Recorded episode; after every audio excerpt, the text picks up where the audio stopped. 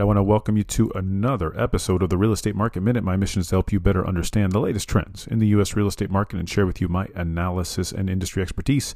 I want to help you gain an advantage and feel confident whenever you're buying and selling real estate. I'm your host, Mark Salib. I'm a passionate real estate professional, advisor, and investor, and love what I do. DM me on Instagram at the Salib Group. Send me an email, mark at the Salib Salibgroup.com. All right, what happens if uh, the U.S. actually hits its debt limit? Um, there's been a bunch of talk, and specifically what happens to the real estate market. Um, you know, Janet Yellen uh, came out recently, the, uh, the Treasury Secretary, Janet Yellen, and told Congress. Uh, if, if, she said, "quote If Congress fails to increase the debt limit, it would cause severe hardship to American families, harm our global leadership position, and raise questions about our ability to defend our national security interests." Now, uh, she warned of catastrophe, and that was on May 11th. And we still haven't reached a, a deal between the Republicans and Democrats on the debt ceiling.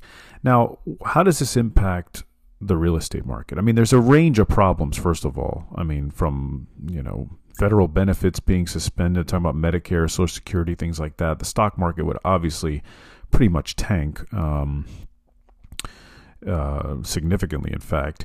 Now, I, you'd see, so let's get into interest rates because I think that's where the biggest impact would begin.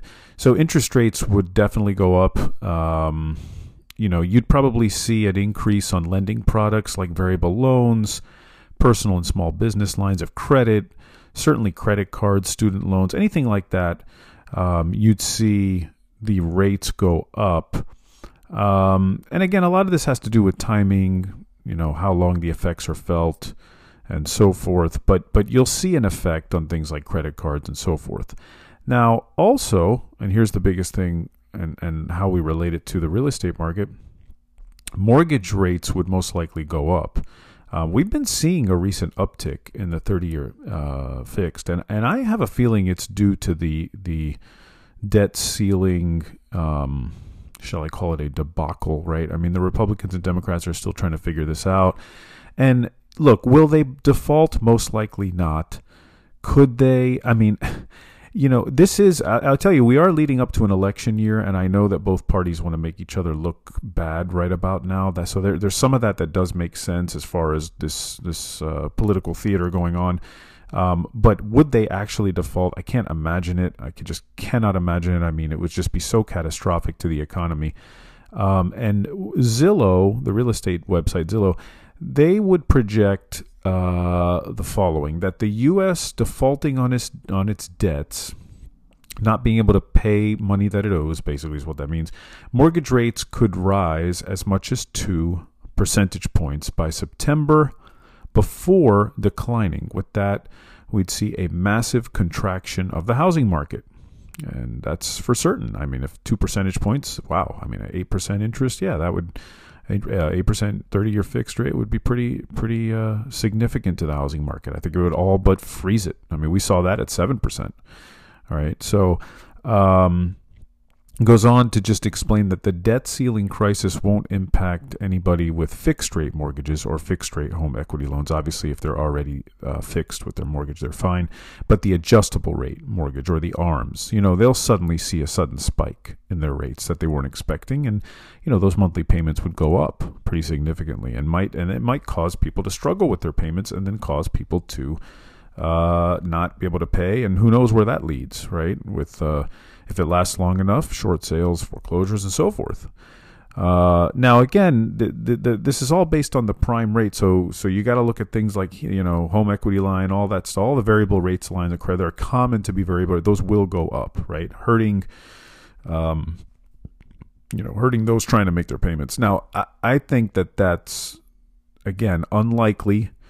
Um, probably doesn't happen I would say, you know, anything's possible. There, there was, you know, back in 2011, something like this did occur, and there was a lot of back and forth, and eventually there was a deal made. But there was some damage done before that. There was even a downgrade um, uh, of the credit. The U.S. credit was downgraded, you know, at that time by S&P the Standard and Poor's, which basically rates the U.S. credit rating, and it was downgraded. I, I you know, could it happen this time if the, if this lasts long enough and they don't come up with a deal soon? Yeah, we could see that, and that would already uh, speak to that. I, I think it's one of the reasons rates are going up. I see them going up lately. I can't think of any other reason why they would be going up. I mean, you know, everything else is indicating that that you know there's a future pause rate. But again, if this happens, you you can see why um, that might occur. And so it's something to pay attention to from the perspective of why rates might be ticking up leading up to it. I think June 1st was the, the deadline date to get a deal done, but that's really pushing it to the brink. Uh, it's on June 1st that apparently the U.S. cannot pay its bills on, uh, you know, so that's that's something to watch out for, and hopefully doesn't impact the real estate market. We got to keep our our eye on it for now. That's it for me today. As always, if you have questions or need advice about your situation, go ahead and DM me on Instagram at the Salib Group. Don't forget to leave a rating for the show and subscribe to help others find the show, and be informed and educated about the real estate market, just like yourself. See you on the next Real Estate Market Minute podcast.